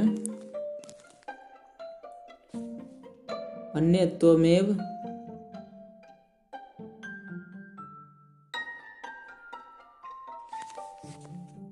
मजानन्त श्रुत्वान्यभे उपासते ते अपि चातितरन्ते मृत्युम श्रुतिपरायणा। इसका तात्पर्य कि ऐसे भी लोग हैं जो यद्यपि आध्यात्मिक ज्ञान से अवगत नहीं होते पर अन्यों से परम पुरुष के विषय में सुनकर उनकी पूजा करने लगते हैं। ये लोग भी प्रामाणिक पुरुषों से श्रवण करने की मनोवृत्ति होने के कारण जन्म तथा मृत्यु के पथ को पार कर जाते हैं। इसका तात्पर्य है कि यह श्लोक आधुनिक समाज पर विशेष रूप से लागू होता है, क्योंकि आधुनिक समाज में आध्यात्मिक विषयों की शिक्षा नहीं दी जाती। कुछ लोग नास्तिक प्रतीत होते हैं तो कुछ अज्ञेयवादी तथा दार्शनिक, लेकिन वास्तव में इन्हें दर्शन का कोई ज्ञान नहीं होता। जहाँ तक सामान्य व्यक्ति की बात है, यदि वह पुण्य आत्मा है तो श्रवण द्वारा प्रगति कर सकता है। यह श्रवण विधि अत्यंत महत्वपूर्ण है। आधुनिक जगत में कृष्ण भावना अमृत का उपदेश करने वाले भगवान चैतन्य ने श्रवण पर अत्यधिक बल दिया था, क्योंकि यदि सामान्य व्यक्ति प्रामाणिक स्रोतों से केवल श्रवण करे तो वह प्रगति कर सकता है। विशेषतः चैतन्य महाप्रभु के अनुसार यदि वह हरे कृष्ण कृष्ण कृष्ण हरे हरे, हरे राम राम राम हरे हरे दिव्य ध्वनि को सुने। इसलिए कहा गया है कि सभी व्यक्तियों को सिद्ध पुरुषों से श्रवण करने का लाभ उठाना चाहिए और इस तरह कर्म से प्रत्येक वस्तु समझने में समर्थ बनना चाहिए, तब निश्चित रूप से परमेश्वर की पूजा हो सकेगी। भगवान चैतन्य महाप्रभु ने कहा है कि इस युग में मनुष्य को अपना पद बदलने की आवश्यकता नहीं है, अपितु उसे चाहिए कि वह मनोधार्मिक तर्क द्वारा परम तत्व को समझने के प्रयास को त्याग दे। उसे उन व्यक्तियों का दास बनना चाहिए जिन्हें परमेश्वर का ज्ञान है। यदि कोई इतना भाग्यशाली हुआ कि उसे शुद्ध भक्त की शरण मिल सके और वह उससे आत्म साक्षात्कार के विषय में श्रवण करके उसके पद चिन्हों पर चल सके, तो उसे क्रमश शुद्ध भक्त का पद प्राप्त हो जाता है। इस श्लोक में श्रवण विधि पर विशेष रूप से बल दिया गया है और यह सर्वथा उपयुक्त है। यद्यपि सामान्य व्यक्ति तथा कथित दार्शनिकों की भांति प्राय समर्थ नहीं होता, लेकिन प्रामाणिक व्यक्ति से श्रद्धा पूर्वक श्रवण करने से इस भवसागर को पार करके भगवत धाम वापस जाने में उसे सहायता मिलेगी। दोस्तों, अगला श्लोक है यावत् संजयते किश्चित् सत्वं स्थावर जंगमं क्षेत्र क्षेत्रज्ञ संयोगात् तत् विधि भरत ऋषभ। इसका मतलब है, हे भरतवंशियों में श्रेष्ठ, यह जान लो कि चर तथा अचर जो भी तुम्हें अस्तित्व में दिख रहा है वह कर्म क्षेत्र तथा क्षेत्र के ज्ञाता का संयोग मात्र है। इसका तात्पर्य है कि इस श्लोक में ब्रह्मांड की सृष्टि के भी पूर्व से अस्तित्व में रहने वाली प्रकृति तथा जीव दोनों की व्याख्या की गई है। जो कुछ भी उत्पन्न किया जाता है वह जीव तथा प्रकृति का संयोग मात्र है।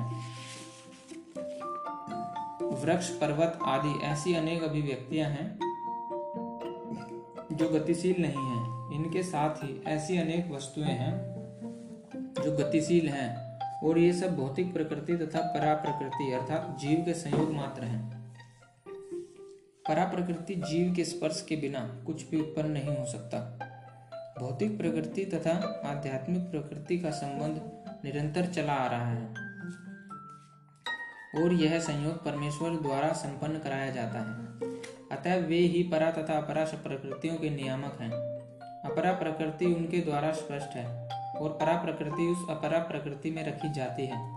इस प्रकार सारे कार्य तथा अभिव्यक्तियां घटित होती हैं।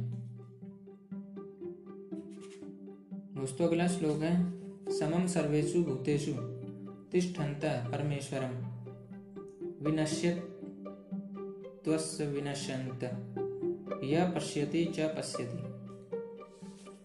इसका मतलब है, जो परमात्मा को समस्त शरीरों में आत्मा के साथ देखता है और जो यह समझता है कि इस नश्वर शरीर के भीतर ना तो आत्मा ना ही परमात्मा कभी भी विनष्ट होता है, वही वास्तव में देखता है। इसका तात्पर्य है, जो व्यक्ति सत्संगति से तीन वस्तुओं को शरीर का स्वामी या आत्मा तथा आत्मा के मित्र को एक साथ संयुक्त देखता है वही सच्चा ज्ञानी है। जब तक आध्यात्मिक विषयों के वास्तविक ज्ञाता की संगति नहीं मिलती तब तक कोई इन तीनों वस्तुओं को नहीं देख सकता। जिन लोगों की ऐसी संगति नहीं होती वे ज्ञानी हैं। वे केवल शरीर को देखते हैं और जब यह शरीर विनष्ट हो जाता है तो समझते हैं कि सब कुछ नष्ट हो गया, लेकिन वास्तविकता यह नहीं है। शरीर के विनष्ट होने पर आत्मा तथा परमात्मा का अस्तित्व बना रहता है और वे अनेक विविध चर तथा अचर रूपों में सदैव जाते रहते हैं। कभी कभी संस्कृत शब्द परमेश्वर का अनुवाद जीवात्मा के रूप में किया जाता है, क्योंकि आत्मा ही शरीर का स्वामी है और शरीर के विनाश होने पर वह अन्यत्र देहांतरण कर जाता है। इस तरह वह स्वामी है। लेकिन कुछ लोग इस परमेश्वर शब्द का अर्थ परमात्मा लेते हैं प्रत्येक दशा में परमात्मा तथा आत्मा दोनों रह जाते हैं, वे विनष्ट नहीं होते। जो इस प्रकार देख सकता है वही वास्तव में देख सकता है कि क्या घटित हो रहा है। दोस्तों, अगला श्लोक है समम पश्यन्हि सर्वत्र समवस्थित मीश्वरम न हिन्यस्त्य आत्ममन आत्मानम ततो याति पराम गतिम। इसका मतलब है जो व्यक्ति परमात्मा को सर्वत्र तथा प्रत्येक जीव में समान रूप से वर्तमान देखता है वह अपने मन के द्वारा अपने आप को भ्रष्ट नहीं करता। इस प्रकार वह दिव्य गंतव्य को प्राप्त करता है। इसका तात्पर्य है कि जीव अपना भौतिक अस्तित्व स्वीकार करने के कारण अपने आध्यात्मिक अस्तित्व से पृथक स्थित हो गया है। किंतु यदि वह यह समझता है कि परमेश्वर अपने परमात्मा स्वरूप में सर्वत्र स्थित है, अर्थात यदि वह भगवान की उपस्थिति प्रत्येक वस्तु में देखता है, तो वह विघटनकारी मानसिकता से अपने आप को नीचे नहीं गिराता और इसलिए वह क्रमश वैकुंठ लोक की ओर बढ़ता जाता है। सामान्यतः मन इंद्रिय तृप्तिकारी कार्यों में लीन रहता है, लेकिन जब वही मन परमात्मा की ओर उन्मुख होता है तो मनुष्य आध्यात्मिक ज्ञान में आगे बढ़ जाता है।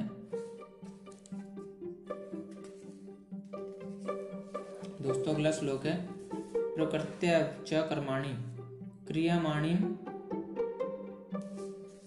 सर्वस्य यः पश्यति तथात्मानं कर्तारं स पश्यति। इसका मतलब है जो यह देखता है कि सारे कार्य शरीर द्वारा संपन्न किए जाते हैं जिसकी उत्पत्ति प्रकृति से हुई है, और जो देखता है कि आत्मा कुछ भी नहीं करता वही यथार्थ में देखता है। इसका तात्पर्य है कि यह शरीर परमात्मा के निर्देश अनुसार प्रकृति द्वारा बनाया गया है और मनुष्य के शरीर के जितने भी कार्य संपन्न होते हैं वे उसके द्वारा नहीं किए जाते। मनुष्य जो भी करता है, चाहे सुख के लिए करे या दुख के लिए, वह शारीरिक गर्जना के कारण उसे करने के लिए बाध्य होता है, लेकिन आत्मा इन शारीरिक कार्यों से विलग रहता है। यह शरीर मनुष्य को पूर्व इच्छाओं के अनुसार प्राप्त होता है। इच्छाओं की पूर्ति के लिए शरीर मिलता है जिससे वह इच्छा अनुसार कार्य करता है। एक तरह से शरीर एक यंत्र है जिसे परमेश्वर के साथ इच्छाओं की पूर्ति के लिए निर्मित किया है। इच्छाओं के कारण ही मनुष्य दुख भोगता है या सुख पाता है। जब जीव में यह दिव्य दृष्टि उत्पन्न हो जाती है तो वह शारीरिक कार्यों से पृथक हो जाता है। जिसमें ऐसी दृष्टि आ जाती है वही वास्तविक दृष्टा है। दोस्तों, अगला श्लोक है यथा भूत पृथक भावम एक स्थम अनुपश्यति ततैव च विस्तारम ब्रह्म संपद्यते तदा। इसका तात्पर्य है कि जब विवेकवान व्यक्ति विभिन्न भौतिक शरीरों के कारण विभिन्न स्वरूपों को देखना बंद कर देता है और यह देखता है कि किस प्रकार से जीव सर्वत्र फैले हुए हैं, तो यह ब्रह्म बोध को प्राप्त हो जाता है। दोस्तों, अगला श्लोक है अनादित्वानि गुण तत्व परमात्मा अव्ययम अव्यय शरीरस्थ अपि कौन्ते न करोति न लिप्यते। इसका तात्पर्य है कि शाश्वत दृष्टि संपन्न लोग यह देख सकते हैं कि अविनाशी आत्मा दिव्य, शाश्वत तथा गुणों से अतीत है। यह अर्जुन, भौतिक शरीर के साथ संपर्क होते हुए भी आत्मा ना तो कुछ करता है और ना लिप्त होता है। ऐसा प्रतीत होता है कि जीव उत्पन्न होता है क्योंकि भौतिक शरीर का जन्म होता है, लेकिन वास्तव में जीव शाश्वत है, वह उत्पन्न नहीं होता और शरीर में स्थित रहकर भी वह दिव्य तथा शाश्वत रहता है। इस प्रकार वह विनष्ट नहीं किया जा सकता। वह स्वभाव से आनंदमय है, वह किसी भौतिक कार्य में प्रवृत्त नहीं होता। अतः भौतिक शरीरों के साथ उसका संपर्क होने से जो कार्य संपन्न होते हैं वे उसे लिप्त नहीं कर पाते। दोस्तों, अगला श्लोक है यथा सर्वगतम शोकशम्यादाकाशम नेपलिप्यते सर्वत्रावस्थितो देहे तथात्मा नेपलिप्यते। इसका तात्पर्य यद्यपि आकाश सर्वव्यापी है किंतु अपनी सूक्ष्म प्रकृति के कारण किसी वस्तु से लिप्त नहीं होता इसी तरह ब्रह्म दृष्टि में स्थित आत्मा शरीर में स्थित रहते हुए भी शरीर से लिप्त नहीं होता। दोस्तों अगला श्लोक है यथा प्रकाश यत्तेक कृत्सन्नम लोकमिमं रवि क्षेत्रम क्षेत्री तथा कृत्सन्नम प्रकाशयति भारत। इसका तात्पर्य है कि हे भरतपुर, जिस प्रकार सूर्य अकेले ही इस संसार ब्रह्मांड को प्रकाशित करता है, उसी प्रकार शरीर के भीतर स्थित एक आत्मा सारे शरीर को चेतना से प्रकाशित करता है।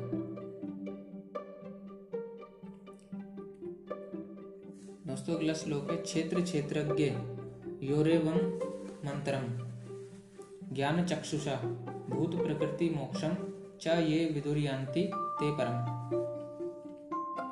इसका तात्पर्य है कि जो लोग ज्ञान के चक्षुओं से शरीर तथा शरीर के ज्ञाता के अंतर को देखते हैं और भवबंधन से मुक्ति की विधि को भी जानते हैं, उन्हें परम लक्ष्य प्राप्त होता है।